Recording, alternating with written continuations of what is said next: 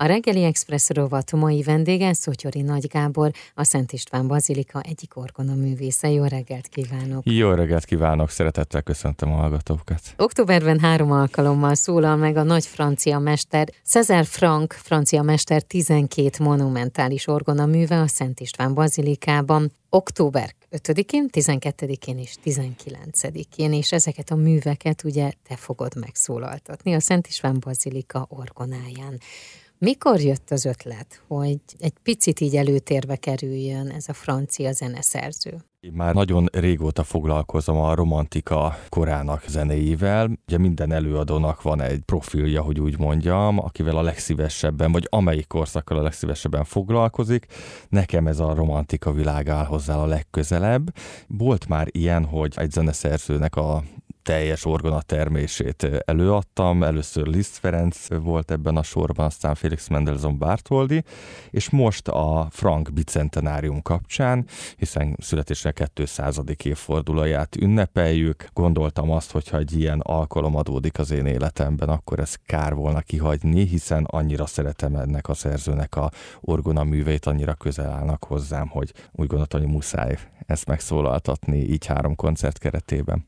Három koncert azért, mert hogy annyi műve van, és hogy nehéz volt válogatni, vagy pont annyi műve van, ami a három koncertbe belefér? Pont annyi műve van, ami belefér a három koncertbe, ez egy 12 nagy orgona művet írt Cezár Frank. A többi műve, ami orgonára íródott, azok kisebb hangszerekre, sokszor oktatási célral szoktuk mhm. megszólaltatni, így ezeket nem fogom előadni, hanem kifejezetten azokat, amelyik egy ilyen méretű, nagy szimfonikus hangzású orgonára íródtak.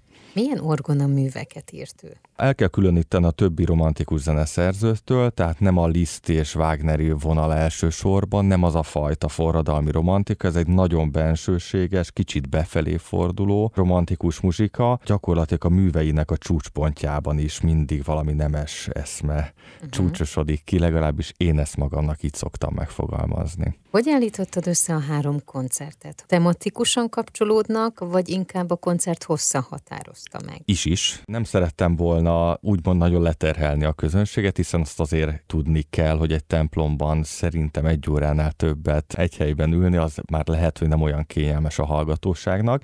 Ezért általában 50 perc körülre próbáltam kalibrálni a koncertprogramokat. A tematikával kapcsolatban pedig van benne egyfajta tematikus gondolat is. Az első koncerten a három orgona műv például az egy, egy sorozatba tartozik, azt egyszerre szólaltatom meg, de a hat orgona műből a másik sorozatából már arra a koncertre is tettem be két darabot. Az utolsó koncerten pedig egybe szólal meg Franknak az egyik védjegyévé vált legtartalmasabb kompozíciója három korál, és a beleszúrtam az Imádság című művét, méghozzá azért, mert az utolsó korált a halála előtt néhány nappal fejezte be, és úgy gondoltam, hogy ez talán illik oda gondolatiságában, hogy megszakítsuk ennek a sorozatnak a folytonos előadását. Tehát ezek a vezérmotívumok foglalkoztattak, amikor a műsort összeállítottam. Jó, vegyük elő az első koncertet, jó, amely október 5-én szerdán lesz. Itt mik fognak elhangozni? Az első koncerten a három orgonamű fog elhangozni, ami az Ádur fantáziából, a Cantabile, illetve a hősi darabból áll, ami talán Frank egyik leghíresebb orgonaműve. Ezután következik szintén egy nagyon közismert dallamból építkező kompozíció, a Hámol Preudium Fuga és Variáció, majd Franknak talán a egyetlen kakuktojása hangzik el a 12 orgona műből,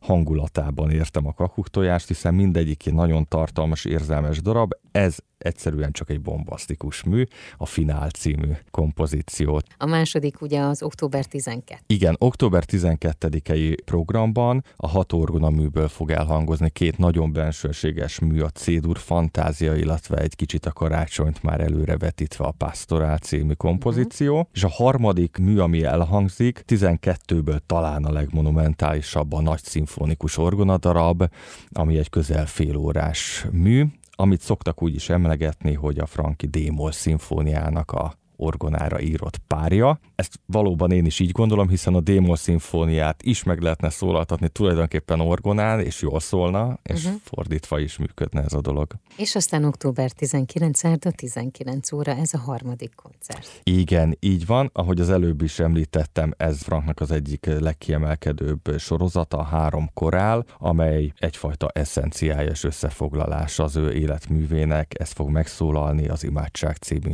művével kiegészítve.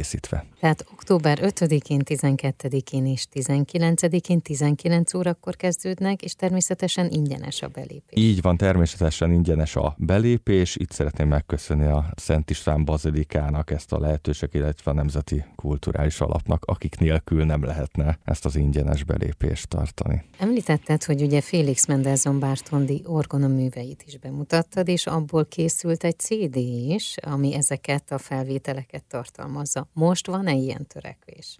Igen, természetesen most is gondolok erre, hogy ha már sikerült ezekkel a művekkel ennyi időt eltölteni, akkor ezt meg is kéne örökíteni.